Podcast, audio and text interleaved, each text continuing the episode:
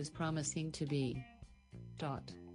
The proceeding has been a mild delve into the adventuresome and others for the non-crudity of credulous credibilities in the ongoing saga of our friends and their living forms of grandulous grandurosity the EGS, and as in mightier and might be later for our pals.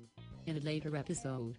And forthwith is the side of knackers on a side trolley up the west side of highways and means for all who now and in the future tense as in to say it backwards from the future, or in facts and fiction full stop. For the now, Aqua Q. Be three, four weeks, and you haven't actually been able to listen to us as well due to the fact that we've had some mechanical difficulties and uh, things sounded rather kind of funny. So, anyhow, uh, we're here at the Mutiny Radio in the heart of the mission. Thank you for being here on Racers Alley, and uh, a lot of things been happening over the past month. You know, got a bunch of racing going on, and uh, Boy, there's been a lot of rides. Uh, I think the Curve Unit had a ride. The Dames Don't Care had a ride. The Women's Royal Ratty had a ride.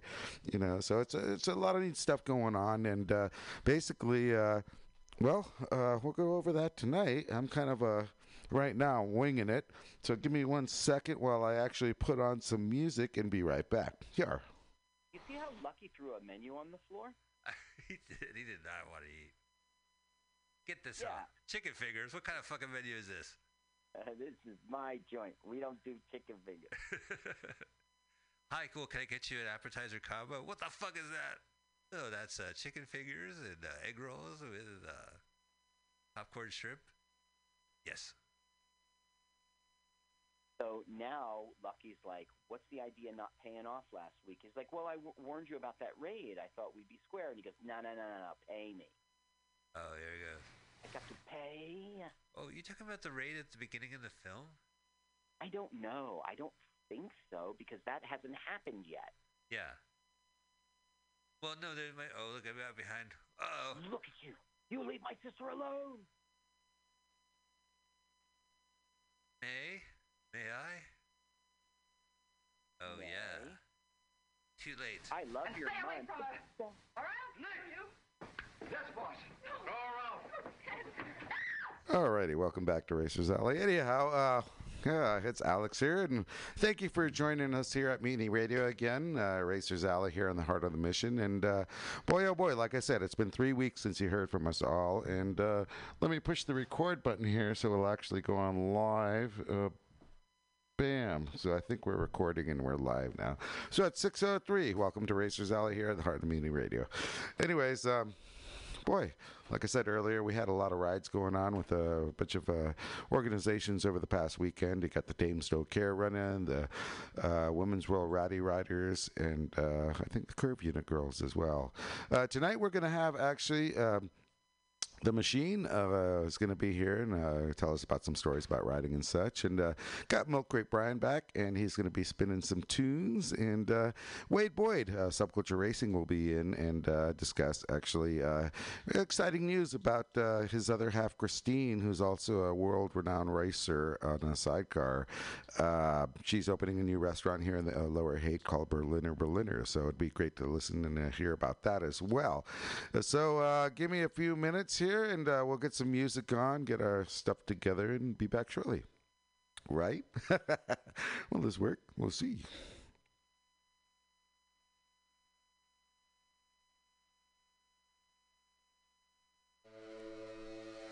It worked. Cheers.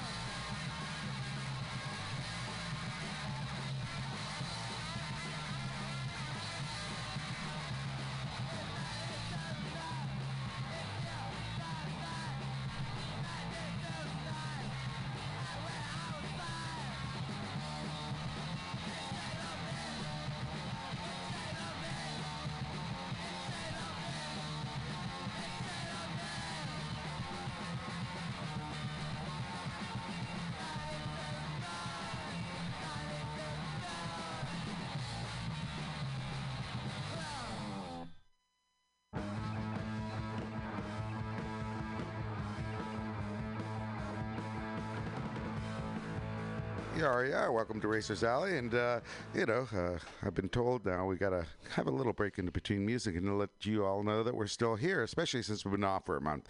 So, anyways, welcome to Racers Alley here at Mutiny Radio in the heart of the mission, and we got Milk Crate Brian, uh, Subculture Wade here tonight, uh, and uh, uh, the machine's gonna be coming in, giving us a bunch of tales about motorcycles and such. It'll be a fun time. So, anyhow, we'll be right back shortly. We're just getting the show starting together and chilling out before we uh, go on proper. So, uh, Milk Crate, let's bring on some tunes. Yar yar.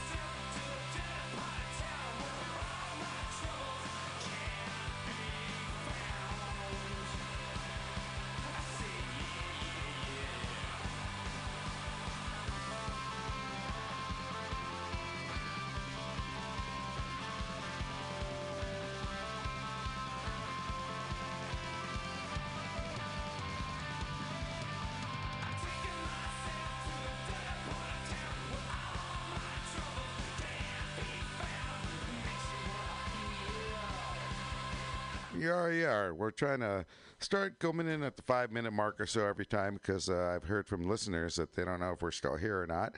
Welcome back to Racers Alley here at the Mutiny Radio in the heart of the mission. So, anyways, uh, boy, oh boy, last weekend we had a great. Uh, uh, bunch of folks here, really. Uh, women's World, Women's Riders World Relay. Say that five times fast. Uh, they came to the Bay Area. They met at Moto Guild over on Treasure Island. If uh, folks don't know about Moto Guild, it's a great place to Moto Guild. It's a great place to actually uh, go and work on your bikes. They got folks there. They have uh, bins there and tools there and uh, tutorials. So if you ever need to work on your own bike and don't have a space, Moto Guild's is a place to do it. They're on 13th Street in Treasure Island, and they got a bunch of folks there, a bunch of areas where you can work on your bike and uh, tutorials as well, which is awesome. So, anyways, the Women's Riders World Relay had a great, great time there. Uh, they showed up after the Dames Don't Care, and a few other folks uh, welcomed them to the city. They had a ride through the city, and they ended up uh, going to uh, Treasure Island in the end. So that was a very, very fun time. From there, from there, they went down south. Sorry, I said I was under the weather. Anyways, um, so anyhow, they went down south and had a great ride, from what I hear. And uh, I believe Emily will be here next week, and she'll be able to give you a whole rundown on how the weekend went, which is really, really cool. So, uh, Women's Riders World Relay. Hope you're still out there having a great time going to California and wherever your destination leads you. You are. All right. Well. Um, like I said, give us a couple of seconds. We're getting our show together. Thank you for uh, joining uh, Racers Alley here at Mutiny Radio. We got Milk Crate Brian spinning tunes. We got Wade Boyd uh, coming in talking about, uh, uh, well, uh, Berliner Berliner opening up here in the Lower Haight. So we'll get back to you soon. Cheers.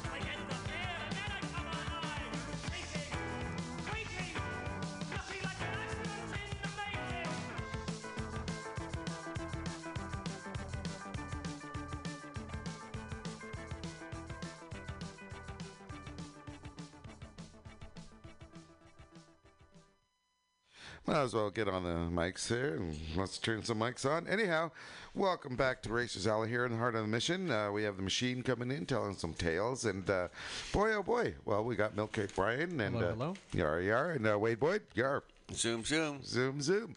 And uh, boy, yeah, it's been a crazy few weeks. Uh, like I said, we've been off and such. And uh, in between then, uh, been a lot of uh, activities on motorcycling. Uh, again, Fun Track Days is out there, and uh, they did a Thunderhill East on October 4th and uh, Thunder West on September 8th. So, uh, Fun Track Days, uh, boy oh boy, they're actually all the track days seem to be winding down. So, those boys are going to be out there on Thunderhill West on October 26th and November November 11th in uh, Thunder East. So, Fun Track Days. Always go see Augie and the boys. You can find them at www.funtrackdays.com.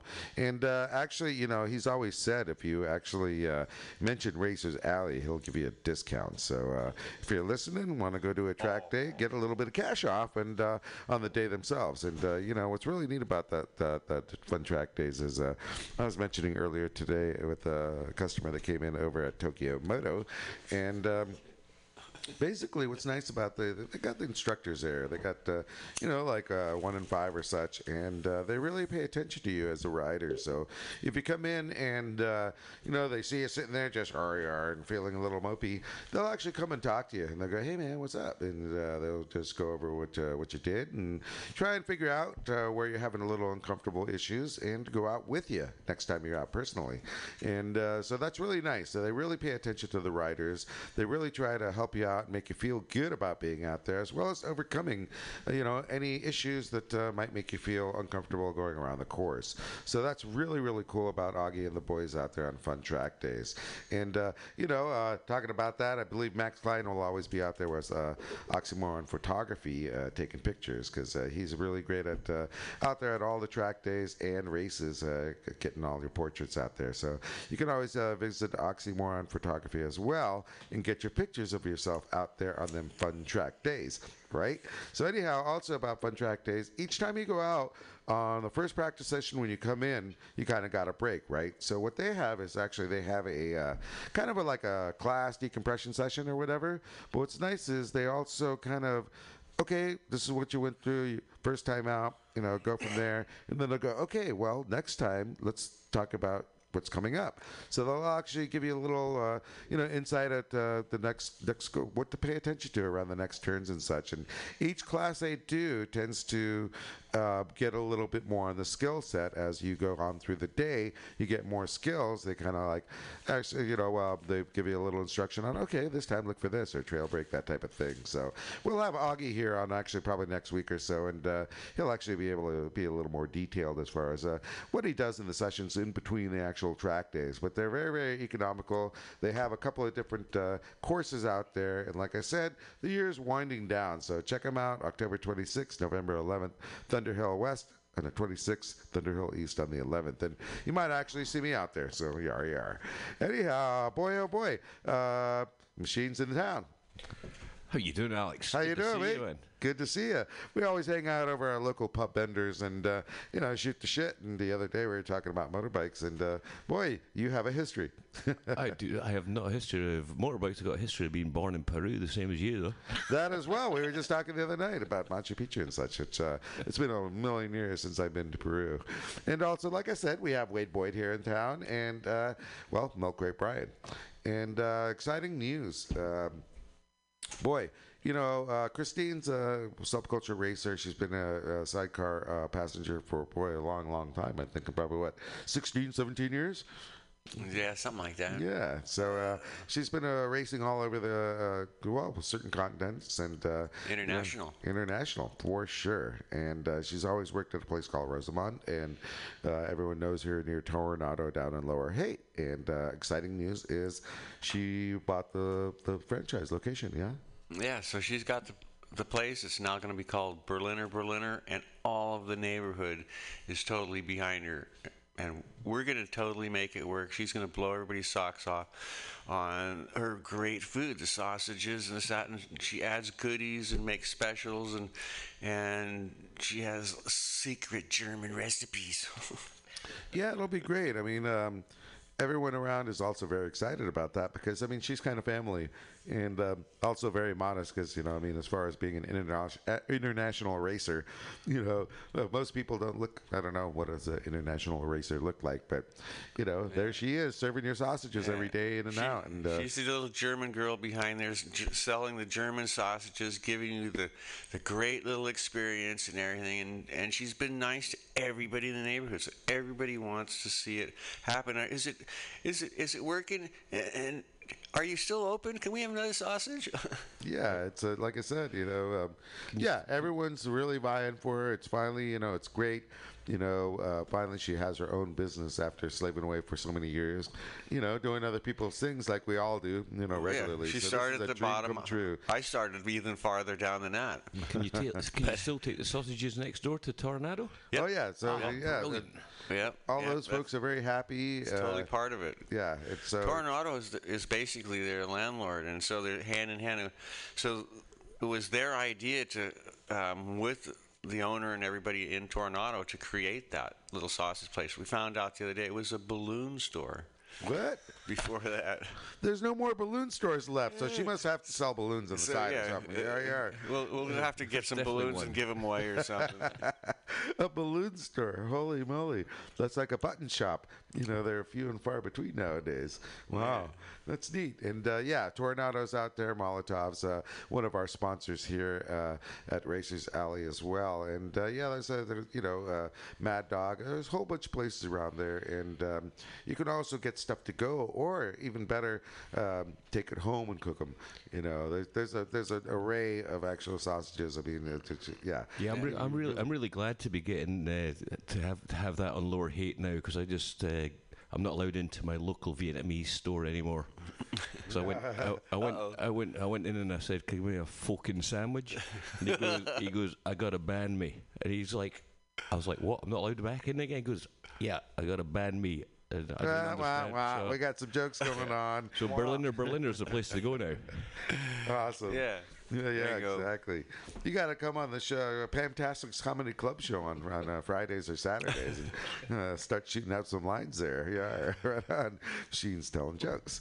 Yeah. And, uh, talking about that, you know, um, it's so it's it's everyone's uh, totally totally happy for Christine getting this this gig, and uh, she earned it, you know, uh, and it's a dream come true, and uh, you know, vicariously with all of us as well. You know, it's it's really really great. Yeah, uh, hers hers is actually a little little longer and stuff. So uh, I don't want to say she ran away from home, but she all but ran away from home. And you know, she wanted to run off. She ran off to America to live an American dream. She's been here for a bunch of years. She she showed up knowing she says one word, and that was umbrella. Wow. That's a hard that's a hard road. No kidding. I did not know she had to learn English when she got here. That's funny because I, I left 30 years ago to go to Germany, and my the only words I knew was somebody told me just say when you when someone picks you up hitchhiking, just say ich bin doof. I was like, okay, no problem. Didn't have any book with me. I went first guy stops to pick me up. I'm like, ich bin doof, and he just looked at me and drove off. I was like, well, that's a bit weird. So, so I go to the, go to the gas station. I go, ich bin doof, and they're like. Do you know what that means? I was like, "Mm, no. He goes, it just means you're stupid. I'm like, Ah, bastard. That's a true story. no, no, I don't doubt it. I mean, Yeah. yeah. uh, yeah, I'm a little afraid to say stuff because I, I always forgot what it meant, and it's like uh, I don't want to say the wrong thing, so I'm bad at l- foreign languages. Yeah, well, I, I, think lived, I, everyone in the world knows Americans are just not there for that, you know. yeah, I lived in Germany for three and a half years, and practicing my German was horrible. Like, I went to a bank, and two two of the best ones. I went in a bank, and I basically was practicing German, and I said, "Can I steal hundred dollars, hundred D mark back in the nineties?" And they went and got the manager and the security and everything because I just walked up and said it. oh. it was I was the only one there, and I was really calm about it. And they got the security and everything. They're like, "What?" They started rabbit raging at me. you spent some And- time for a And second. I just and I, all, I, all I was asking was to take out a hundred dollars. That's all I wanted. Ah, but like, you acted but- sounded like give me give me your money. Yeah, give me your money. Give me a, give me a hundred dollars right now. Ah, boy, that's yeah, always that's a- funny when those friends mislead you with the foreign language. I know, totally. I was living in Yeah. Denmark for two years, and uh, I'd always get confused at the grocery store because after I'd pay for everything, the person behind the stand would say this thing to me that was something like "Busa, Busa," and I'd be all confused. I'd be like, "What the hell does this mean?" So I went home to my Danish friends and I said, "Look, I'm at the grocery store. They keep saying this word "Bulsa." I don't know what the fuck it means." And they're like, "Oh, that just means if you want a bag." And I'm like, "Okay, so what do I say back?" They're like, "What you need to do is you need to say FISA. That means I've got it myself." And I'm like, "Okay." That's great. That's what I need. So I go through. 14 year old girl at the checkout counter checks me out and goes, Bolsa? And I go, FISA. And she looks at me like I'm crazy.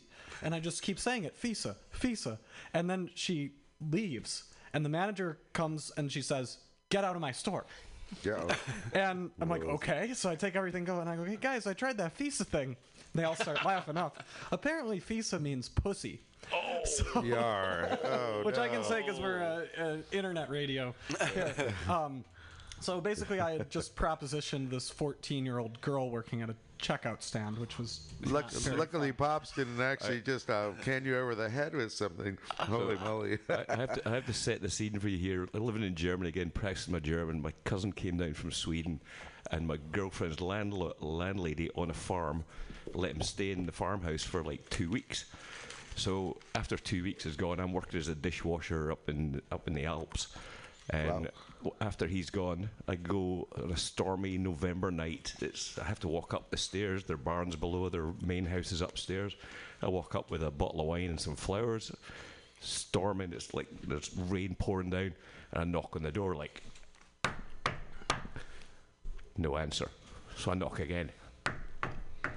The door opens and the landlady's there. And I was like, Danke, dass Sie meine Cousin ausgenommen hast.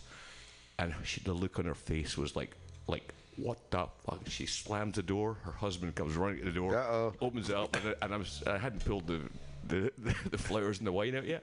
I pull them out, and he just goes mad at me, doesn't speak any English. And then I repeat it, and he just takes the flowers, slams the door, and I go back down to my girlfriend. And she goes, How did that go? I was like, Oh, went really badly. I don't know. they, don't, they, don't like, they don't like wine and flowers.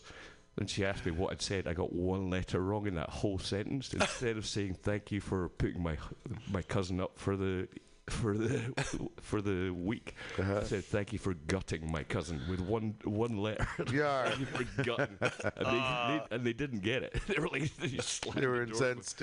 She had to she had to go back and explain to them that uh, he's Scottish. Yeah, Scott- Scott- yeah, yeah, exactly. And you know, as far as Scotsman's goes, I mean, boy, I was a kid and um, I was uh, managing a warehouse, uh, a furniture warehouse. Back in, uh, you know, uh, early uh, late '80s, and uh, we got the Scotsman and uh, warehouse guy, you know, and no one could understand a word he said and this is before yeah now i have a kind of a good ear with with accents and stuff you know but uh, even at the aisle for a second you know it, it was neat to hear all the accents because i think the more you deal with them the less you become you know non-understanding you know so yeah this guy couldn't i mean no one could understand a word he said Must have been from Port Glasgow. it's just really, really good. It's a very thick accent, and you know he gets so angry. It's like, I'm trying to tell you this, you know, and I go, I know you're trying to tell me this, but I can't understand a word you're saying. Goes You rock, know? rock, rock, rock. What did he say? Yeah, I was like, oh yeah, you know, and, yes, can you write it down? You know, but uh, yeah, in the end, uh, uh, yeah, of course, we all uh, understood each other, and he had, he did end up taking over my position, which was great. But uh, yeah, it's it's very interesting with cultures and accents. When I went to the aisle for the first time, you know, I'm sitting there, and it's like. You're American, huh? Yeah, you're from California, aren't you? You know, I was like, they, yeah, how did you guess? You know, it's like, yeah, compared to everyone, el- yeah, everyone has a, has, has- compared to here, we don't we don't hear that always. Where in Europe, that's a commonality where you're always going to hear, you know, that type of a, a change in, in, in, in I guess, inflection or whatever. Yeah, so know. so the reason I l- ended up in Germany in the first place is I'd just finished university. I got my motorbike license. I'd fucking ridden down to see my folks, living with them, working in a warehouse, same as you. Got offered this amazing job with Motorola for assistant materials manager. My mate was just about to sell me his GPZ 900. nice. Took me out on it. I was on the back, 135 mile an hour up the up the motorway. I was like, "Fuck, this is the bike for me." and he, he, he goes, it goes, it goes 155. It was, an, I think it was an 89 GPZ Yeah. 900, like mm-hmm. with grey, with the grey with purple and red racing stripe. So I'm just about to buy it off him, and I get this letter in the mail from a mate of mine I went to university with. 90 pages. Fucking stupid bastard had taken whatever he'd taken in Frankfurt, whatever drugs, fucked his head up and made written me a 90 page letter that was like, I can't go home. You need to come and get me and bring me back to Scotland. And I'm like, you fucking kidding me? I'm just about to start my career. so, so he gave me the address of where he was, and I get to the I get to the ferry to go over. and I was like, "How the fuck am I going to get there?" He goes, "How much money you got?" I was like, "I'm just about to buy a motorbike. I've got seventeen hundred quid, and the bike's fifteen hundred. He goes, "All right, it won't cost you that much. Just get the ferry and come over and see me." So I get the ferry. I phone me folks up, get over to uh, I get to Belgium, and I start hitchhiking. Right to I phone and they're phoning when I get there to just over the on the ferry, and they're like, "Oh, he says he's not going to be there anymore. He's going to be in southeast Germany." I'm like, "What the fuck? He's not in Frankfurt. He's not in southwest. Southwest now. He's in southeast." Hitchhiked down there hmm. to see him to save his ass. Went home 27 years later. Wow. yeah, yeah, yeah. You just stayed. I stayed. I stayed around. Though I'm still here. I'm still out on my holidays. well, it's funny how life takes a left and a right. You Totally. Know? And, you, you, And know, it takes a certain type of uh, person to actually just follow that. yeah, You but know, uh, well, I didn't know it was me. You never know. You never know it's going to be you until it happens. truly, truly, truly. You know, I mean, Yep. I was going to be a sailor uh, bu- back in uh, 1987, I think, six, seven. Uh, I had money to buy a sailboat uh, from a, a pal, and I was going to live on it in Martinez and liverboard, save my rent, live on the boat. Always wanted to live on a sailboat, all that notion and stuff. And sure enough, it was going to happen. And uh, on a on a Saturday night, it's like my roommate Rick, who's an old old pal of mine, and uh, he said, uh, uh, "Hey man, you know." All of the mates got bikes, and I don't know how to. You, you want to come and test ride it for me? Before helmet law and shit. So I went to Livermore, and uh, sure enough, you know, it's a suburb world out uh, still is, and uh, go on the bike, and uh, just a 83 CB 650. It had four pipes, very very unique chrome tank, neat looking, well chrome accents, and uh, and the tank as well. So it was, it was a limited edition in a sense. It was very as far as all those years of them bikes, and um, rode it around. RER came back and. Um, long dormant dragon woke up. You know, I was going to buy a boat that Friday, right? yeah. exactly. So I was like, you need to fill the tires up, otherwise the bike's cool. I'll ride it home, blah blah blah. So I'm riding, and it's just like, yeah. Back then there was, I grew up without helmet laws, and then there's nothing finer than riding a bike without a helmet. Uh, You, you, you know, I, I've got two kids, and the week that I bought my, I was about to buy a, a Harley Sportster. Yeah. Up on, up on my street there, 13 years ago, and uh, the the 50 Mustang came up for sale the same week for 1200 bu- bucks, and the Harley was 3500 bucks. Plus, I had two kids that had to get to school every single morning. and it's uh, convertible. yeah, and I still have that, but uh, getting a bike's been out of my reach all the time. I've ridden a load of them, but I've still not owned one since the first one I got when I learned how to ride in 1989. Ow. I know. yeah, I know. Yeah, I've been there though. Yeah, sometimes you just stop riding for a while for whatever reason. But uh, yeah, so long story short, I ended up instead of uh, buying the boat, that riding that CB uh, throughout the week, I, uh, in between stores that I had managed, uh, I went by Concord Yamaha, and it was just like walked in, and back then it was, was uh, yeah, probably. They had the FZR 600s, 1000s, had the FZR 400. So this was like the 87s, 80s. And uh, walked by, I wanted a cruiser. No, it didn't look right. I ended up buying the Yamaha Fazer. But I put down my cash, and it's like, you know, because they let you test ride it. And it goes, well, you need 500 bucks more. It's like, I'll be back end of the week. But there, there went my sailboat money. I mean, it's like my whole life could have been different on a sailboat. Could have been out there. I could have been a proper pirate. In That's what I'm slow saying. motion. You would have been a proper. Well, here you're at Mutiny, ra- mutiny Radio. Yeah, would've you're, had half, a- you're halfway there. Right? Just well, we've always been there All with you need is subculture. boat. And uh, actually, uh, Wade's an admiral. He has a fleet of four boats, by the way. Someday I'll let you try one of my boats. Yeah, exactly. he has. He's um over in Brisbane. They got a bunch of kids, and uh, he made a uh, boy at least a dozen soapbox derby cars for that city. And you- have to see the picture. Uh, maybe we'll get some on uh, a book Racers Alley, but they're all phenomenal. I mean, he, everyone was just so unique and cool, and uh, the kids got to go ride down this big ass hill in them soapbox derby cars, and uh, they came to more often as time went on. It was like, "Can I have a car for next year, Wade?" And he'd be sponsoring them cars and stuff, and uh, really neat. Yeah, a couple of them. It was the League of Extraordinary Racers. Yep. We decided to go with that to make it big instead of really small, and so I did three of Nemo's vehicles. He only he only had three vehicles, I know. Anyhow, he had two submarines, and then he had the, the what I call the caddy with the four front wheels. And so I made each of those. And so that's why we named it the League of Extraordinary Racers. And all the cars are trying to compete with looking as good as that Cadillac. And all the kids were actually the more they did it's like.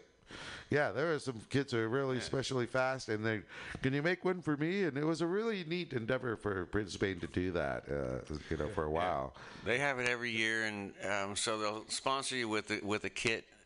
No cheating and changing the wheels and stuff, but here's the rules. They're kind of a guideline.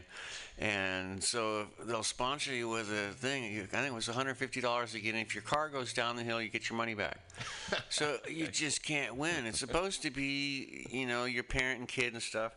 We just wanted to build cars and go play. None of us have kids, so we rented them, as I call it. We went and found your your kid has to come with a parent or whatever. So there's your manager, and here's your car, and you guys are a team, and you guys go race. If you need something, come back to the pits, and I'll fix your car but it wasn't you know it was supposed to be those guys sort of cheating on building the car and then you know getting to be the team your kid goes down the hill and you got in a, an extreme super nice like a disneyland theme car then- Excellent. yeah, you got to see the pictures. Yeah, wait, throw, Yeah. throw those Yeah. on uh, the Racers Alley Facebook yeah I'll, book. I'll, I'll try So, so, Anyhow, so, oh, sorry. we have a pirate ship the secretary goes well you don't have a pirate ship so I built a pirate ship. That's- we're that's rich his admiral pirates, fleet not now. not poor pirates. We're rich pirates. Wade. He literally has uh, uh, three or four boats. Uh, I have two boats and the the soapbox derby car that are pirate ships. Two boats. Okay, I thought you had three boats. And are they? Do you, do you dock them all less than waist deep? Yeah, I, I, Do you have I, to wait? Do you have to wade out to them? Or what? Oh, No, yeah. so They're really good looking. I, I sort of made them like a dolly. They're they're they're flat bottom. Most of their life they're going to be d- docked on land. Um, so I put wheels on the back so you could pick the, the very tip up and walk away with it.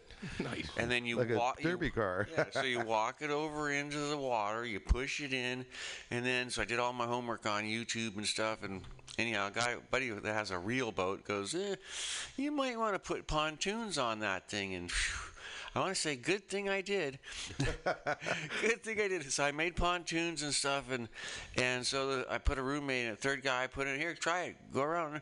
We're in Lake Merced, and he all but sunk it. He- was going to go across the bay. He turns, what is he going? Oh, it's not that tested. He comes back and he's going, I have a problem, I have a problem. And by the time he got to it, it was full of water. I have the, the life vest on and I'm on the dock. And he goes, throw me the, throw me the rope, throw me a rope. And it was like, you have the rope. And he, I didn't get to finish the sentence. The, the rope is tied to the pillow that his head is on. so I got a, a safety pillow and a 50 foot rope in case it sinks because I don't know how deep it is. And so he, he freaks out, he jumps out, throttles wide open, it nosedives. He's in like six foot of water or less. Anyhow, he swims over there. The the pirate ship is in a nosedive. The motor's outside spinning. Everything's floating out. There goes the pillow. The pillow worked really good, and there goes the rope. and the, the pontoons would not let it sink. No way. Er. So the pontoons worked, and they kind of keep it stable, but it's it's like a soapbox derby car. It's a one person, can't be too big, uh, little boat. And and then I got a five speed big trolling motor. You put it in fifth and you go and you get out 20 feet or so and you go into slow motion. Am I moving? Isn't it, if you steer, you'll figure out if you're moving. It's it's so different. It's so yeah, life in slow motion. Nothing. So, so hit, hit, hit, hitchhiking over to Germany that time to save my mate. I get there and he's like, "That, I'm fine. I just wanted to get you the fuck out of Britain." I was like, "You're fucking kidding me?" he's like, "No, I'm good." I'm like, so anyway, ended up hitch, hitchhiking all around Europe for like ten months. That's seventeen hundred quid back in the day when you sleep in fields and only eat bread and red peppers. That lasted Yeah. the full ten months, no worries. So the next time I was on a motorbike, just happened to we'd been all through Italy on Stromboli, climbed the most active volcano in the world at the time, blah Neat. blah. Blah. We, he'd say, he says, "Let's go to Amsterdam." I'm like, on the way to Sweden. All right, we'll have two days in Amsterdam. Get to Amsterdam, pitch our tents at the campsite closest to the town centre. Well, that two days turned into three weeks without us even, without us even knowing it. And you're supposed to move your tent every two days, so we should have known that. They were like, move your tent every two days so this lush grass doesn't get uh, messed up. Oh, you got- that's how so, so, so after three weeks, I hadn't moved my tent. Somebody gave me a bit of cake. I didn't drink any alcohol at the time for like six years, but someone gave me a bit of cake. Didn't tell me it was space cake. I'm like tripping balls for for for like days, and then the campground attendant comes over and he tells me basically get off of this, get off of this piece of land. I'm like, okay. So I pack up my rucksack, same one as in the Eddie the Eagle movie. Actually, it was green and purple. And one of the dudes was a biker on the campsite. He's like, it's going to be hard to get out of town hitchhiking back down to the south of Germany. He's like, I'll give you a ride on my bike. He had a, uh Kawasaki LTD 1000. Cool. 90, this was 1990, about October, November. Puts me on the back of that through the tunnels, drops me at the nearest uh, rest rest rest stop, gas station, whatever you call it here. I can't even remember what you call it now that I'm talking about this. I've been here 21 years. What do you call it? A, a rest stop. Yeah, rest yeah, stop. a rest stop. Drops me there. I can stick my thumb out, out my mind and start hitching again. yeah. So that was my that was my that was my next bike. So I was still I was still looking to get a bike. My whole life I've been looking to get one, and it just never quite get to it. Wow. Well, now's the season. I mean, I'm a guy that's always compulsively buying them off Craigslist, and this season from about October to February is when they're cheap. All right. Yeah. Okay. Um, I, I'm always looking for deals this time of year because it's it's very seasonal. People once it starts to get cold and dark, they need a little cash. They start selling them cheap, and then when it gets warm and nice outside, the value goes up. So Yeah. I tell all my friends that say, "Oh, I'm really looking for a bike." It's like, well, tell me what you're looking for, Mm-hmm. and I'll put it on my radar because the stuff's out there, and th- there's just phenomenal Yep. deals this time Almost of year. everything's out there. Yeah. Yeah. Who's who, who's are the three bikes out there? In which order? Mine's the crazy Goldwing with the cow skull on the front of it. I just built that awesome. for Dirtbag Challenge, a build off. What's So- what's Dirtbag Challenge? It's a build off where you build a bike in under two months for under two thousand dollars. Oh, uh, and then there's a three day, uh, three hundred mile ride. You go on, camp overnight a couple nights, and if you make it to the end, you're in a show, and they have different prizes for different categories of bikes and stuff. Yeah, oh, fantastic. Yeah, it's a it's a real institution. Um, and I also wanted to give a shout out to uh, our friend Paulo from Dirtbag Challenge. He's doing a very interesting project in the next coming months with uh, a Filipino cultural organization where they're restoring this kind of strange Filipino vehicle. It's a lot like if you've ever seen the Indian tuk tuk. I was going to say it. Tuk tuk. Kind of like a tuk I've, tuk. be, I've been in a few of them actually in India. This particular one is a Rebel 250 with some kind of tuk tuk like sidecar. So they're going to be restoring that, and he's doing a documentary on that.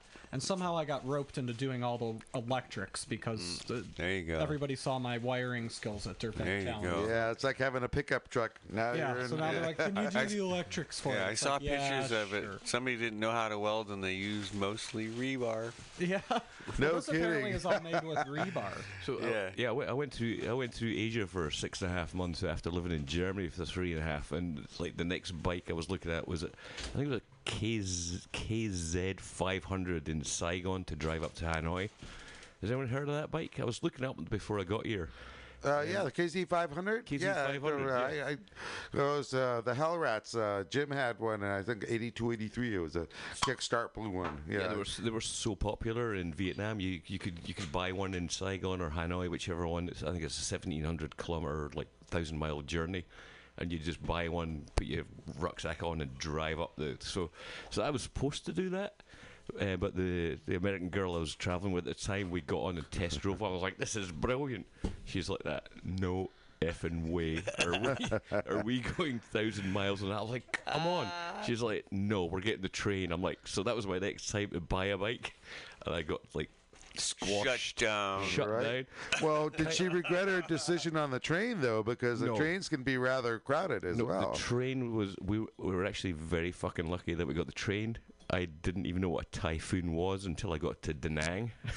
yeah. So the so we're they're, they're like, there's a typhoon coming in. I was like, ah, that sounds cute. A typhoon. Yeah, what does that mean? I did. What's that? I did. You know, you were, there's no internet at the time, and everyone's like, I was like a typhoon. Oh, it sounds like a bit of water coming in. So. It's actually the same as a hurricane. It's exactly the same as a hurricane. shit. It's just a There's different. more it's water. just- It's It's just wind. The, it's just the Asian name for a for a hurricane. It's. Gotcha. So the train, so the the swell. We're going up the we're going up the on the train, and suddenly we're just we're only on water, and the train's built up about three foot up, and we're just on water, and I'm like, how come we're going to cross the freaking ocean here? Like, and and everyone's panicking, and I'm just going, oh, this is awesome! Like it's a bit windy, uh, Walking on and water. Everyone's, everyone's like the windows are open, like it's like real old rickety train, and I'm just going, this is freaking great. There's little little islands all over the place. The There's people in houses battening down the hatches. I'm like, wow, it must moly. be, it must be, it must be getting a bit stormy out there. so, so we get to Da Nang, and the condu- the uh, the train stops and they're like fucking everyone's rushing off and I'm just I'm just standing there and my girlfriend and I are just going yeah what the fuck's happening? And somebody comes up they're like get off the train. And we're like I'm like why? And they're like typhoon typhoon. I'm like yeah, must be really big typhoon whatever that means still still don't even know. So the this person escorts us into a breeze block building with no windows and there's this old gentleman there. I have a picture of me and him. And he, look, he looks like Ho Chi Minh. He's the guy's about ninety, and he's just cowered down behind this breeze block open window, and he just motions for us to come and like sit beside him. So we do. This hurricane was 14 hours. Right, we sat in that breeze block. There's fucking Dorothy who was flying past the window. The, Holy the, moly. The, the houses were flying by the window. Everything. Nothing actually came into this opening. That was only. It was only like. Uh, it was like three foot by three foot. No window in it or anything. Totally bare breeze block structure, and we just sat it out for 14 hours. I was like. Oh, that was a typhoon. All right. So, I don't want to come by so- those again. So, so we come out. We come out in the morning the next day, and it's just devastation. There's fucking coconuts and palm trees and fucking tables. And, Everything's just and like, everything's just destroyed. I'm like that. Holy moly. Whoa, that's fucking insane. That's a typhoon. That was that, that's a typhoon. But then the, the the next train is is so um, that train left somehow. I don't know where it fucking went because we had to wait another another ten hours for the next one. I was like, where the fuck did the train go that I just got off? but it must have got everyone off and just pissed off and gone like, I'm getting out here. Got in a mountain tunnel or something, you know? Yeah, it, it, it went somewhere. Yeah. So we, we were stuck there for a good ass long time. And but after the storm, so fucking calm. It was beautiful. Just in all the rubble and everything around us, all the thatch lying about. We just right the table up, put put a chair down, and this this person just came out of a of somewhere. And brought us a little cup of coffee, like a cup of Vietnamese coffee. Oh, no, awesome. no food or anything. Just Yeah, yeah, like, yeah. it wasn't a cafe. They were like they just very graciously gave us. I was like, "Fuck it, Vietnamese coffee is the best. Condensed milk with the drip thing on the top, dripping down." Had one of them. Yeah. They were just Good, trying to yeah. let's get back to normal. And, So I was, you know? yeah, everything was just back to normal. I was, so I was very fucking lucky I was not on that KZ, KZ 500 because I wouldn't have had a fucking clue. I was like, I just getting a bit windy. Was the last with you when you guys all hunkered down for 14 yeah. hours? Yep, totally. Holy moly! Yeah. Now, when you mentioned that earlier, was there a was there a, a roof structure, or were you? There was a, there was a roof. Okay, yeah, there was a roof. I don't even remember looking up. I have a I have a slide of it. It's a beautiful slide. Um, It was like a bunker. picture. Uh, You it guys wasn't a hunker down. No, it wasn't a bunker. The window was open. I swear it was like just open, and we never got sucked in, sucked out, and nothing came in because it must have been just going like that and just flying. I remember just looking at. He's the guy just kept pushing us down, going, "Don't fucking look up." and I got my, Yeah. my head chopped off. Yeah. Yeah. Wow, that's amazing. You know. I've uh, been lucky so far on not buying bikes. yeah, yeah, yeah.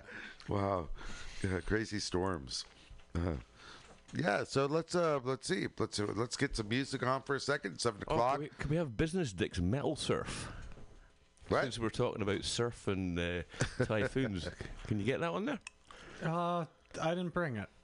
Oh, is, We'll, it's we'll on work internet. on it. It's on the internet. Oh, well, we do it. No, we do here. vinyl Oh, here. vinyl. really? I should Sorry. have brought All oh, vinyl man, all the We're just time. about to do our vinyl. No iPods and iPads here. Good We're pure. That- Yeah. It's funny. We're just about to release our album in the next couple of months. That's something Good. new Gotta we'll bring have it, to work bring on. it in. But we'll talk about that in the, the next uh, next part uh, about your album. Yeah.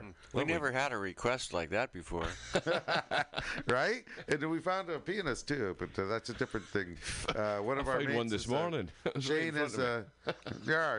Uh, Shane over at Bender's is a as a classical uh, pianist. You were uh, telling me that's an amazing story about yeah, with about how he went out. Yeah. Yeah. we'll talk about that in the uh, segment soon. Uh, Milk Crate, what do we got going on? Uh, we've got local band from Oakland, the Phenomenauts. Phenomenal. Excellent.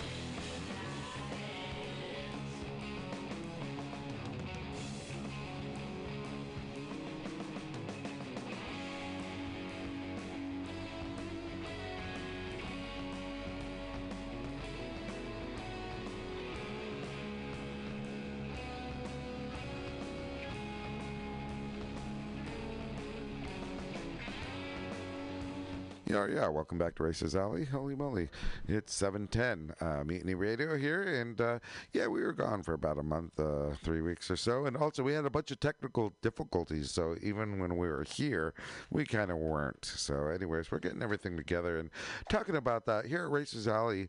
You know, uh, we are with Mutiny Radio, and uh, we're a part of their pirate ship and pirate team. And Pam Tastic is uh, running the running the boat. She's our captain, and uh, she does Mutiny Radio. And on Mutiny Radio, uh, they have actually uh, comedy. So uh, you can always get on Mutiny Radio, www.mutinyradio.fm. But uh, she runs a couple of shows. You know, uh, she has her.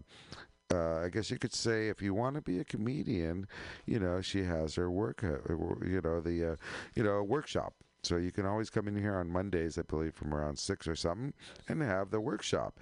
And if you want to be a comedian, you come in here and. Uh, It'd be nice if all you workshop people actually donated ten bucks or something, you know. Anyhow, uh, yeah, come in here, uh, got your ten minute skit or something. You go over it. Everyone critiques it. You get out in front of a mic and be live, and you, you know, you kind of like it's the beginning of becoming a comedian, and uh, it's a really nice thing. And uh, so it's like I said, it's a workshop, and like I said, why don't you folks start paying money if you're on a workshop? I'm getting sick of that.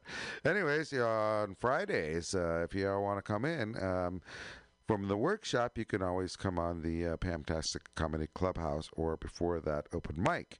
And what's re- neat is it's like being a racer going from a track day to actually racing. You know, you come in finally on a Friday, you get in front of people. You know, and uh, and as far as uh, coming to the clubhouse, uh, the uh, happy hour open mic is uh, different than being on the clubhouse. Uh, once you're there, your name's released, and you know a little bit bigger. You're finally in as far as getting in to be a comedian. So it's really really neat, and I've thought about it myself. And uh, it's really a cool place to be if you want to start learning how to be a comedian. And why would you do that? Well, if you're shy, that's a good way to pick up girls. If you're not, it's a good way to be humiliated uh, and uh, learn a little bit of humbleness. You know, I mean, it really is actually very humbling to sit out there and have have no one actually laugh. I mean, uh, it's true. I mean, uh, this is why I, I thought about this uh, a while back. I was sitting here on the uh, one of her shows. Uh, I think it was the open mic, and um, this gentleman came up, a young guy, probably 23, 24, and he's like, "Are you, are you, are?" And you could hear the, the crickets. it's like, and he goes, "Ar, ar, ar," and hear the crickets like, oh boy, well, I guess I need work on my on my, my gig, but uh, I still got three minutes or ten minutes or eight minutes, so I'm going to sit out here and uh, try and keep going. Everyone in the audience, uh, all eight of us, we clapped. You know, I mean, this guy is just like sitting there just drowning but he still has eight minutes on his time and he's going to sit there and do it. That's what i'm talking about you know when when you have your joke workshop. I mean that's that's this guy obviously you know he sat there and took it. And if you if you're going to be in any type of industry uh, uh, where you're going to be out there and put your neck out and uh, you know want to be uh, in front of a bunch of people, you got to take your licks. And I was just talking to Pam about this the other night. She she spent a lot of years taking her licks, where you go out there and your uh, various audiences, and no one's laughing, and you just like got to tough it out, you know that type of thing. So this boy toughed it out, and uh, it taught me a big lesson. I, I was really proud of the guy for doing it, for doing his show, you know. So it's pretty neat like that, you know. Got to do your thing, you know. Got to believe. Anyhow, uh, so here we are uh, back here at Mutiny Radio at Racers Alley, and uh, thank you, Pam, for having us. And uh, also, you can always push a donate button on uh, or on our Facebook page or whatever, and uh, you can always call us here at Racers Alley uh, if you want to thank your sponsors. Very important. It's the end of the year now, folks. You can always uh, either call in or have us uh, uh, read out Thank you, mom, dad. Thank you, sponsors. Thank you, Dunlop. Thank you, girlfriend. Thank you, dog. And thank you, my goddamn Toyota truck, for not breaking down. Um, right? So, uh, thank you, Brian, for the Toyota truck, by the way.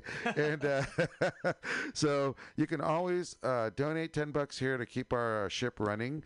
And we'll be happy to just like uh, uh, either read out uh, or you can call in and thank everyone yourself. It's on a podcast. You can always keep that because there's nothing better than uh, letting uh, uh, folks know you appreciate them, especially after a year of racing and you still owe them fifteen hundred bucks. So there you go. so cheers. Anyhow, uh, what were we talking about earlier? What, what, what do we need to get back to, fellas? What were we I, saying? I, th- I think we're we're chatting about the well the last I was chatting about the last bikes that I was on. Yeah. Um, oh my gosh, like Chiang Mai in north of Thailand. Rented a couple of little little beaters. I think they were one two five something. I don't even remember the name of them. I, for some reason, I remember the KZ, KZ five hundred from Vietnam, but in in Thailand, it had, I don't think it had anything on it. I think the guys built them themselves, driving around in the jungles there with the with the uh, literally snakes, like ten foot long snakes that Yeah. somebody ran over in front of me, right over the head, and it was writhing about. I had to go round that one.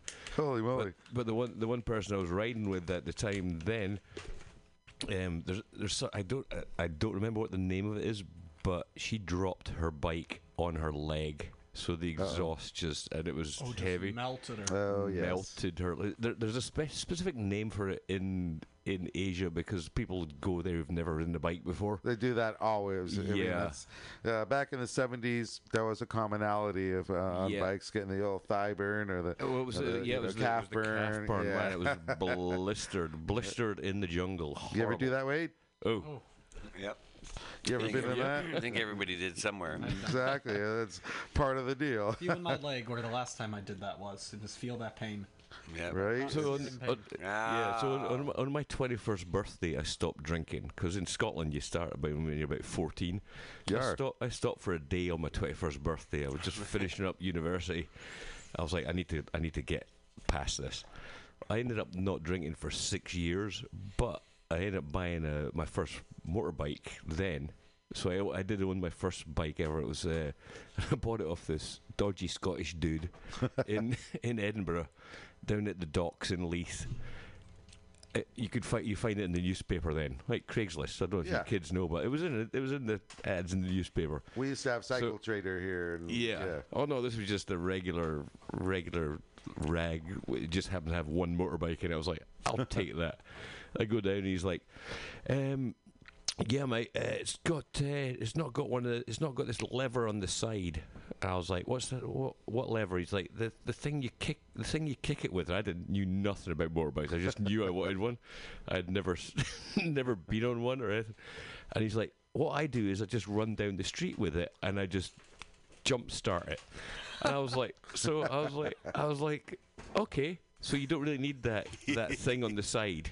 And he's like that. Nah, you don't need that. And me being the dumbass goes, all right, I'll fucking buy that off you. so I buy, I buy them. It was a it was a Kawasaki one two five red with a gold thing across the tank. Nice. It looked great.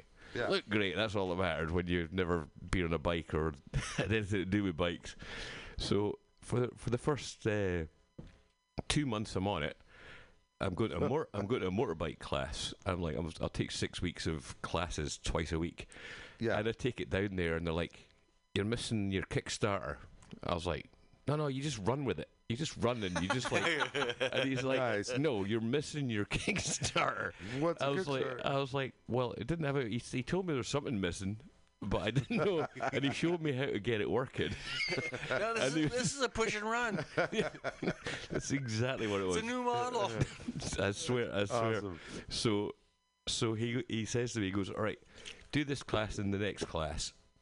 And we'll put you in the class after that, but you need to get this fixed because we can't just be watching you run down the run down the street every time we stop to talk about talk about how you're driving and when how and talk about your ride. We just can't do that. I was like, okay, so I take it down to this dodgy back end alley garage, and I go to the I go to the guy. Yeah, I'm missing uh, I'm missing the Kickstarter. He was like, no shit, fucking genius. Dumb kid. I'm like, yeah. So I'm like, I'm like, I think I'm 20. Can't you make Uh, me yeah, one? I'm 21. I'm 21 at the time. I was like, well, how much is that going to cost me? Because I thought you'd just stick it on, you know. I was like, you just stick a Kickstarter on. No, he's like, I, have to, I, I still don't know how he did it, but you, s- you got to strip the whole fucking thing down to put a new one in, yeah? Oh It was boy, it was- it was, it was the totally shaft was broken. Oh, it was totally gone. There was yeah, nothing. there it was, was like even sheer- the spline sticking out. No, no, no, there was nothing. no, there was absolutely zero there. Uh, it was. But he needed parts. yeah, yeah, exactly. yeah. So that cost that cost me on top of the four hundred. I think I've paid four hundred and seventy five pounds for it Jeez. at the time, in, in that was in nineteen eighty nine, and then it cost me another. I think it cost me just under hundred quid to put that on. Oh boy, I Yeah. thought it would be more. So good. yeah, yeah. Yeah. Well, it was, uh, like I think I'd, I I don't remember exactly, but I think I'd priced it, and it was almost the same price as the bike or something. I was like, "What the fuck?" It, And this it was a push and go. It Come was on. Yeah, push could and go. just kept it push and go. I love but that. it was Just park at the top of the it- hill. Yeah. Whenever you Yeah. stop, and roll Cars down. like that. so I just I just bust up with my girl at the time, so I moved in with my grandparents. I got this Kickstarter f- fixed on the bike. I'm not drinking because I've now got a bike. I'm like, all right, I'm just gonna go out every night still with all my mates, and now have a motorbike to go around on. My grandfather went fucking mad. He was like that. Don't be bringing round that round this neighbourhood. There's no bikers in this neighbourhood. This is a fucking nice neighbourhood. What did you do buying a fucking motorbike? and my grand's going, leave him alone. He's only young. Yeah, he could have asked me to buy a motorbike. So, so every night I went out, I used to have to turn turn it off like a block and a half away and just roll it down and then push it through the garden, like through the garden and leave it outside. And every every morning he, I'd get home at like three in the morning. My grandfather was an awesome dude. He he gave my grandmother breakfast in bed every day of her life. awesome. But when the grandchildren stayed, including myself, you got up at five thirty every fucking morning, right? and the way he got the way he got you out of bed, he, he'd make breakfast first. He'd take it to my gran, then he'd make bacon, egg, f- total fried breakfast every time, and then he'd come in with a golf club, and he'd start at the bottom of the bed, and he'd walk in, and you wouldn't hear him the first time, and you just hear. Bam at your feet, and he'd miss you by that, and you had to move, or he'd fucking it. So you were like, and then you go bam, bam until you're until you're out the fucking Yeah. bed. Squeeze you like a roll of toothpaste. yeah, exactly, exactly. Yeah. Yeah, But uh, me all the at up. least you had some bacon, eggs, and bangers, and Yeah, but I, le- I, I learned. Yeah, and I, yeah, and I learned how to ride a bike over those. Uh, like I, I had twelve lessons, which was really important because I'd never been on one because I didn't know what a fucking Kickstarter was. So, so you had a push starter. So I had so I had I had twelve weeks twelve weeks of lessons and like I used to love just getting kitted up kitted up in my CD CD gear. I s you know what? I still have the I still have the Scott motorbike jacket in my house today, and it still fits me Sweet. from from uh, Wow. 90 1989. Oh, still have it. It's a blue blue with aluminum lining, leather, Nice. short stuff. Still have it. So if anyone wants it. I'll actually wear it for Halloween. Too cool for school. But, There you go. Halloween's coming up. For but yeah, soon. so that that bike was awesome. I used to go out in the pissing rain in Scotland, and what I'd learned on the on the course, and I do I strongly recommend that anyone who's never been on a bike get some lessons, especially in the city, going across railway tracks boy, and all yeah. that. Oh yeah, you see everybody Yeah. go down on those. Yeah, there's there's there's a there's a, uh ladies club, isn't there? That Ems and Katie are part of. Well, Dames don't care. Emily Dames Don't should Care. probably here be Yeah. here next week. yes. Yeah, there's a curve unit, uh, but yeah, there's a, quite a few ladies clubs out there. Yeah, but but that one, Dames don't care. They, total respectful. Like a friend of mine, Emma, no Emma, not Emily, just bought a bike. They invited her into that. She, yeah, she, yeah. So yeah, get get a couple of lessons first. Don't think you can do it. Another mate of mine crashed four times, and now he's not doing bikes anymore. Yeah, But it's I- very easy to be discouraged if you just go out there. Yeah. You know, uh, yeah, I recommend getting really drunk first. That way it doesn't hurt, you know, and then uh, next time you'll forget, and then you can just go on doing it again. But uh, no, ser- in all seriousness, uh, Racers Alley doesn't condone that type of thing. That we really do recommend it. So uh, we're going to take a little bit of a break here, and uh, drink, we'll be back. don't shortly. drive. Right. Or drink, don't ride. That's why I drink ride, across the don't drink. street from Yeah. my apartment. 'cause it's only Actually, a short yeah, exactly. home. You know, yar. Anyways, let's put on some music, Milk Crate. Ah, thanks, Brian.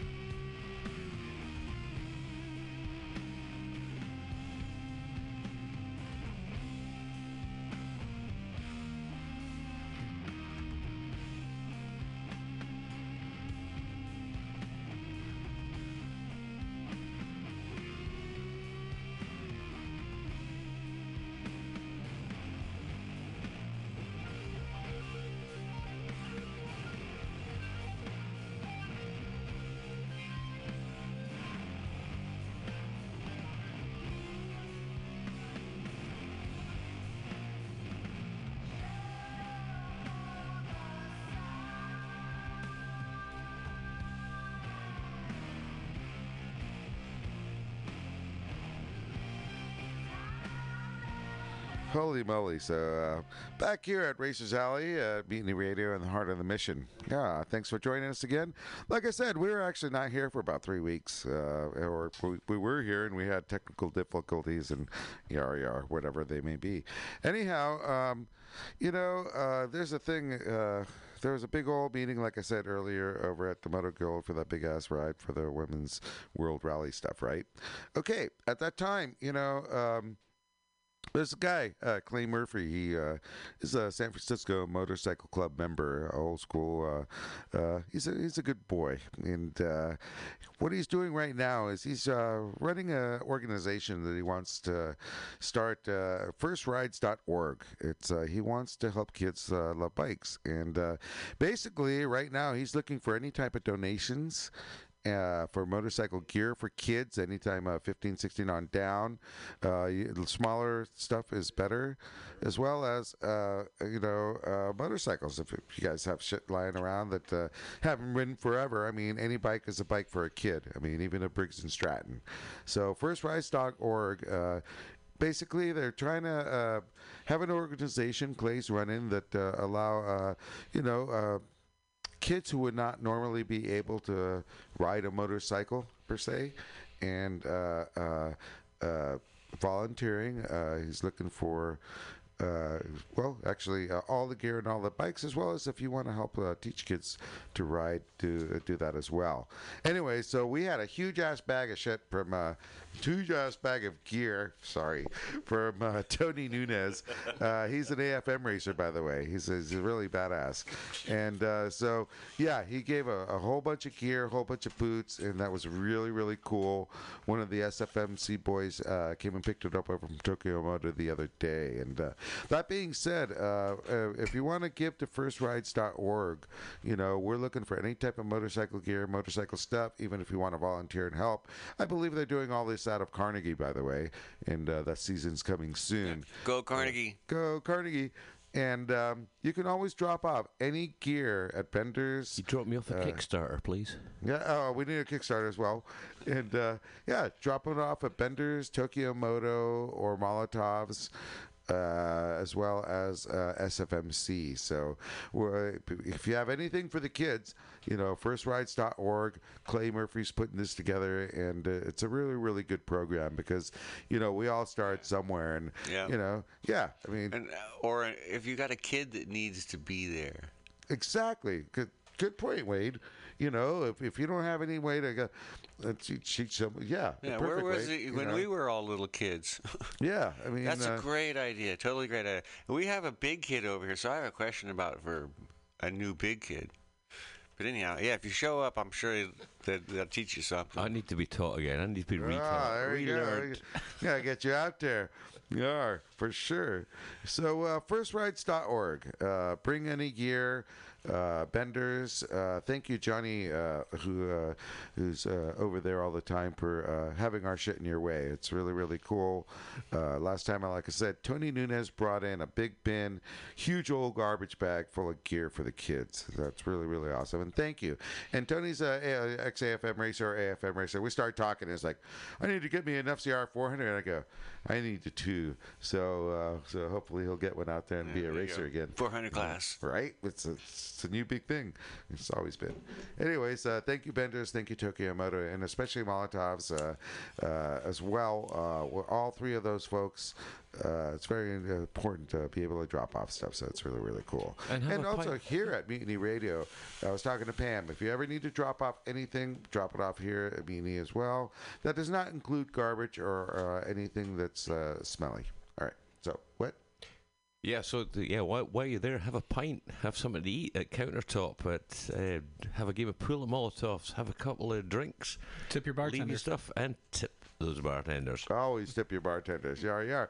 Uh, thank you. Actually, that that's a big deal. I mean, wherever you go, I mean, obviously, you know, it's, uh, all those all, all these folks that I'm talking about. I mean, they're great establishments to actually stay at and hang out and stuff. I mean, you meet family type people and a uh, bunch of cool folks. You know, so that's that's that's Yeah. really really neat. All the services. all yeah, the and, J- services. and Jake, um, Shane the pianist, and Jake and Pam all work at countertop there.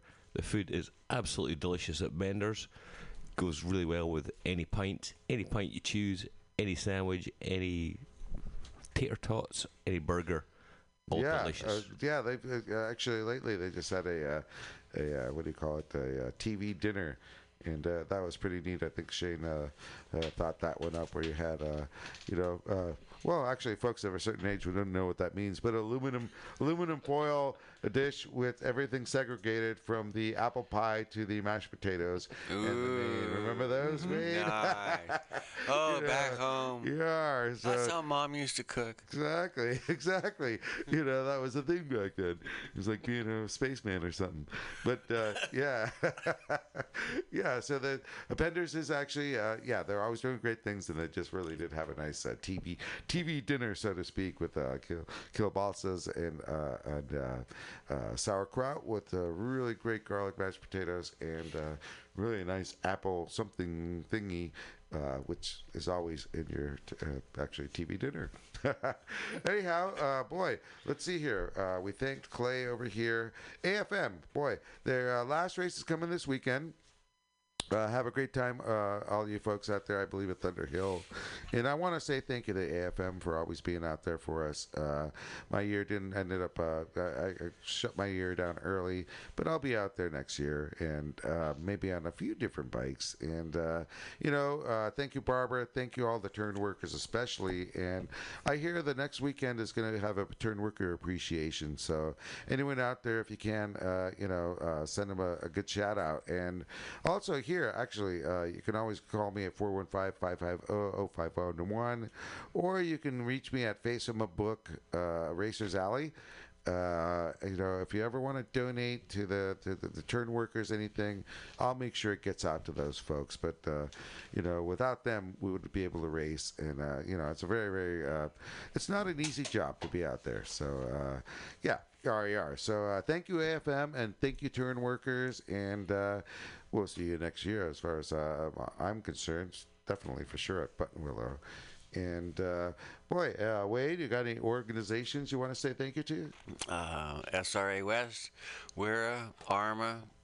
Um, um, um, Yeah, where? No. no, I, I forget how you say it, but the ones in Oregon and Washington also. OMRRA and Washington and, and. Burma. And, Yeah. yeah, yeah. Sorry, folks. We'll, we'll do our homework in Oregon and Washington, and next week we'll. I haven't we'll- been there we'll in a couple proper. weeks. Yeah, exactly. You know, but uh, yeah, as as far as the racing's all winding down, you'll see a lot of folks uh, either uh, gearing up for next year, or, uh, trying to find sponsors. I mean, it's usual end of the year shuffle, and uh, all you racers this next weekend, keep it up. You know. Don't be a hero on the last race, and uh, you know everyone Unless have a good old fun time. Unless you are one, right? Da, da, da.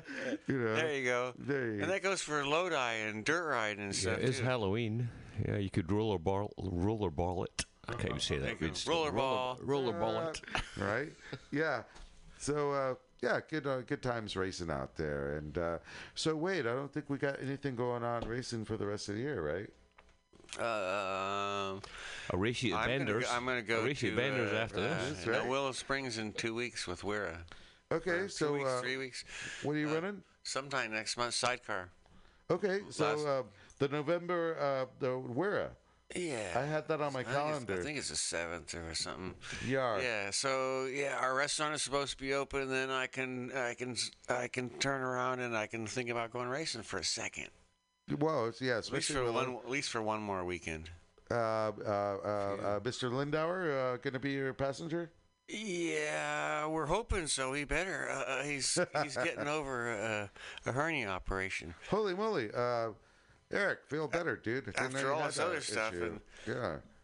Yeah, he's got to be able to put his Superman cape on and let's go flying. Well, there's no better way to Low heal speed. than go racing. That's right.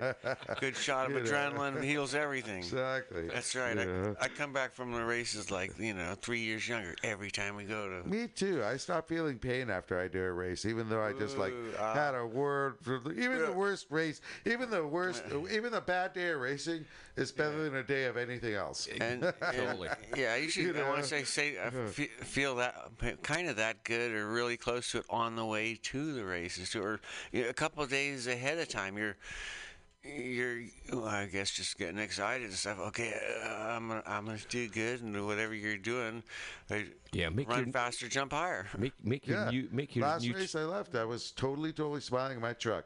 I was like, I couldn't even like suppress a smile. I'm going out there, you know, listening to music and it's Brian's truck, and there you are, got the six three six, and you know, it's been a whole battle. I thought I finally fucking go.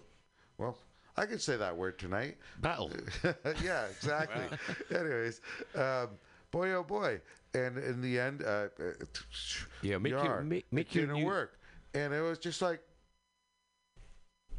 but it's like I didn't end up really grinning in the end. You know, it's just like, okay, well, we'll finish the race weekend and ride home. But it was the the whole act of racing now, you know, is to me, you know, fun. Get away. Uh, the, the, the, it's you just don't know which way the sails are going to go, but it's still racing. Yeah, make your make your new not. make you your know. new choice of drug adrenaline. It's free. It's awesome. It lasts for days, and you can just get straight back up on it whenever well, I you actually like. have a bunch of epinephrine prints Yeah. if you want to buy any. Anyways, yeah, yeah, I, I deal in that shit.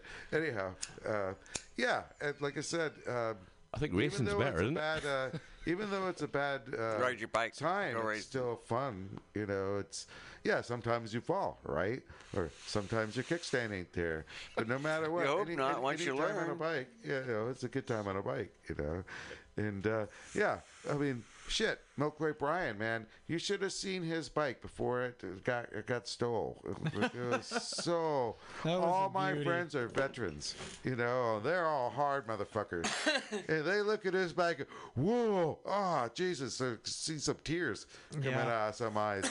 the way they left his bike was just so bad. I've never was like, seen something gutted that. Oh thoroughly my God! life. Like I said, we It's like all looking at a grizzly. Apart from my cousin in Germany. parts are chopped up. and there, there, there was stuff on top of it too. and It's just like oh yeah, but uh, yeah, it's Ooh. good you're getting it back. And I'm well, getting back, and I'm getting back into the beater lifestyle. You know, I've had too many nice bikes, Alex. Well, the SR uh, you get back on right. It's Yeah. Like, uh, what what happened right now? You need to redo the valves. Uh, no, I seized it. Uh. I was out joy- joyriding on one of those hot summer days that we had recently because I was stir crazy at home and it was too early to go to the bar to drink. So I decided to do something Uh-oh. productive, and I decided to ride my SR. Um, and I was winding the crap out of it, and it was a hot night. And at one of the stoplights over by Twin Peaks, that motor just started. Low on oil. Is that oil in it? I, I, I've heard that those Wiseco pistons, after about 500 miles, can have a lot of thermal expansion. Wiseco? Yeah, Wiseco. Oh, there's a Um. That sounds a good like a good uh, pickup line for your vintage bike that you take out on your tin- on your Tinder dates. Maybe, A lot maybe. thermal expansion going on here, Last We- yeah, we, might have to piston's gonna heat up, we might have to stop for a minute. But Yes, so that exactly. engine's coming back out, and it's gonna get redone again, and we'll see what went wrong the first time. Uh, but in the meantime, I've got my eyes on a little Ninja 250 because I need to have a beater again. Need to have a bike that I don't care about if it gets stolen or smashed up or somebody messes with it. I've had too much nice things on the street lately, and they got to stay in the garage. You know, compared with that SR 500, that Ninja 250, if you decide to go to Alice's or Highway 1, you would be amazed how, you know, um, effective they are. Oh, I've owned You three of them in my life. They're awesome. It's all just- of a oh, just like of a they sudden, just buying pin it off just, me. just look and just uh, uh, body English. I mean, it's just, yeah, they're just uh, carvers. Yeah, I mean, you can get those down to about 280 pounds if you strip all the crap off of them. So I'm looking they- forward to that. And the SR, I believe, was a you know that was back in the day. I don't know way to. I believe they used to turn that into a flat tracker, right? The SR 500. That was the. Everything. They still got a whole bunch of flat trackers still running them, Lodi and everywhere, and even the Mile there's a bunch of them. There's a whole bunch of them that are still running. Um, don't see the next one, but the SRs. I don't see too, too many Hondas either, but a lot of Yamahas. Um, but and then some of us actually also made road races out of them. Well, they're dead Um, simple and they're easy to work on. yeah, so I got a 100 lot of Really? performance parts Uh, available for them. You, you made, did you did you uh, put a fairing around one, Wade? Yeah, I had a, I got 125 out of my SR Wow, That's a supposedly. that's pretty that's insane. a that's pretty big deal. Yeah. 600 Yeah, I yards. was really. I had. a- I was making fiberglass then. I had a, Yeah. a quarter fairing, bottom fairing thingy, uh, that I put together with it, and so I was going to ask you what cam you're going to run. Anyhow, I was running the, the 80 cam on that, and all the little doodads, 40 millimeter pumper carburetor, and um, I started making fairings, and so there was three of us that had identical bikes. They both had professionally built motors. I had to build everything myself, but Yeah. but I made the glass, and I took a lot of time to really, I want to say, perfect how streamlined my what mine was. I put theirs on and everything, and and I did the same thing on everybody's, but I really took extra time on mine. You had the factory uh, Yeah. uh, glass. I had the factory glass. This is what it's really, really, really supposed to be, and this is how. uh, yeah. And so we, anyhow, uh, I beat them both. Of course you did.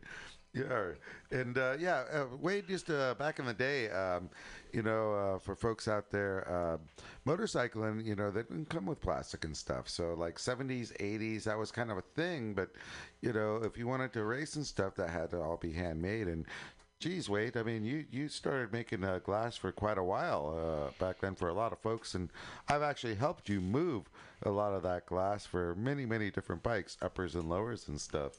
Yeah, all kinds of stuff. And when I uh, I was born in the city, but I didn't go to school here. And and and anyhow, I moved to the city, at, and I didn't know how to do any of that, but I learned it while I was here. Gotcha. And, yeah, I mean, um, we when you- wanted to make fairings. so uh, back then there wasn't a YouTube, and uh, folks out there, uh, listeners, uh, when I say glass, it's fiberglass, so it's like a fairing around an old No, I thought we were going KC5. Breaking Bad there for a minute. I like, what the hell? I just walked back in. or you are. That's the next episode, mate.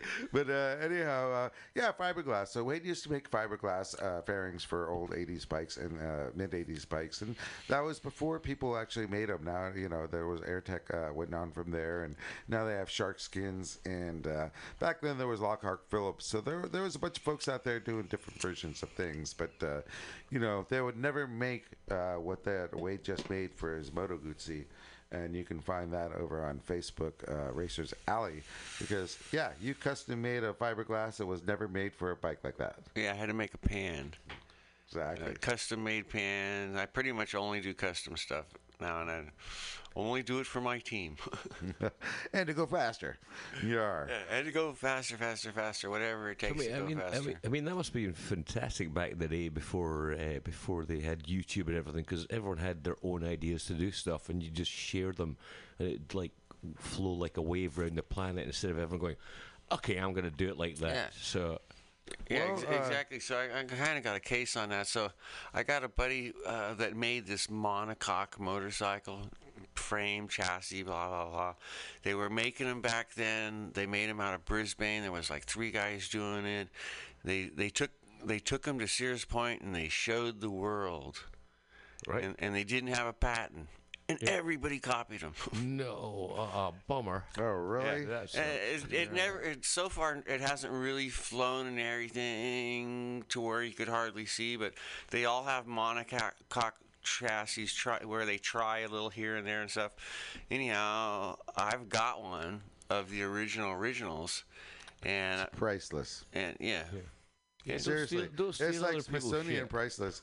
Anyways, let's gonna wind down here, guys. Uh, I want to say thank you, Yar Yar, Sheen. Oh, thank you for thank you. I've so enjoyed being here. It's been Uh, so chillax. We'd love to have you back because I don't think our crew has laughed uh, uh, that much in quite some time. you know, we'll uh, come that's back a Monday. fact. you uh, know, Mon- uh, Monday, and, maybe we'll come back on Monday for a workshop with Pam and like maybe maybe hone it hone it a little I- bit. I, think you should. Bit of finesse Uh, there. Definitely. Yeah. I, I think that's a great yeah, idea. come tell a couple jokes. Yeah, exactly. and uh, yeah, wonderful to have you here, and I hope to have you back. And uh, Wade, right on, Berliner, Berliner, and uh, we'll we'll talk later, and uh, you know, be here next week. Uh, as usual, and uh, Milk Crate Brian, always uh, wonderful to have you here and spinning the tunes. Yeah, so we always are great to be here. 750, and thank you guys for being here. Thank uh, you, We are here at Racers Alley at Mutiny Radio, and I believe we have actually signed off. Good night.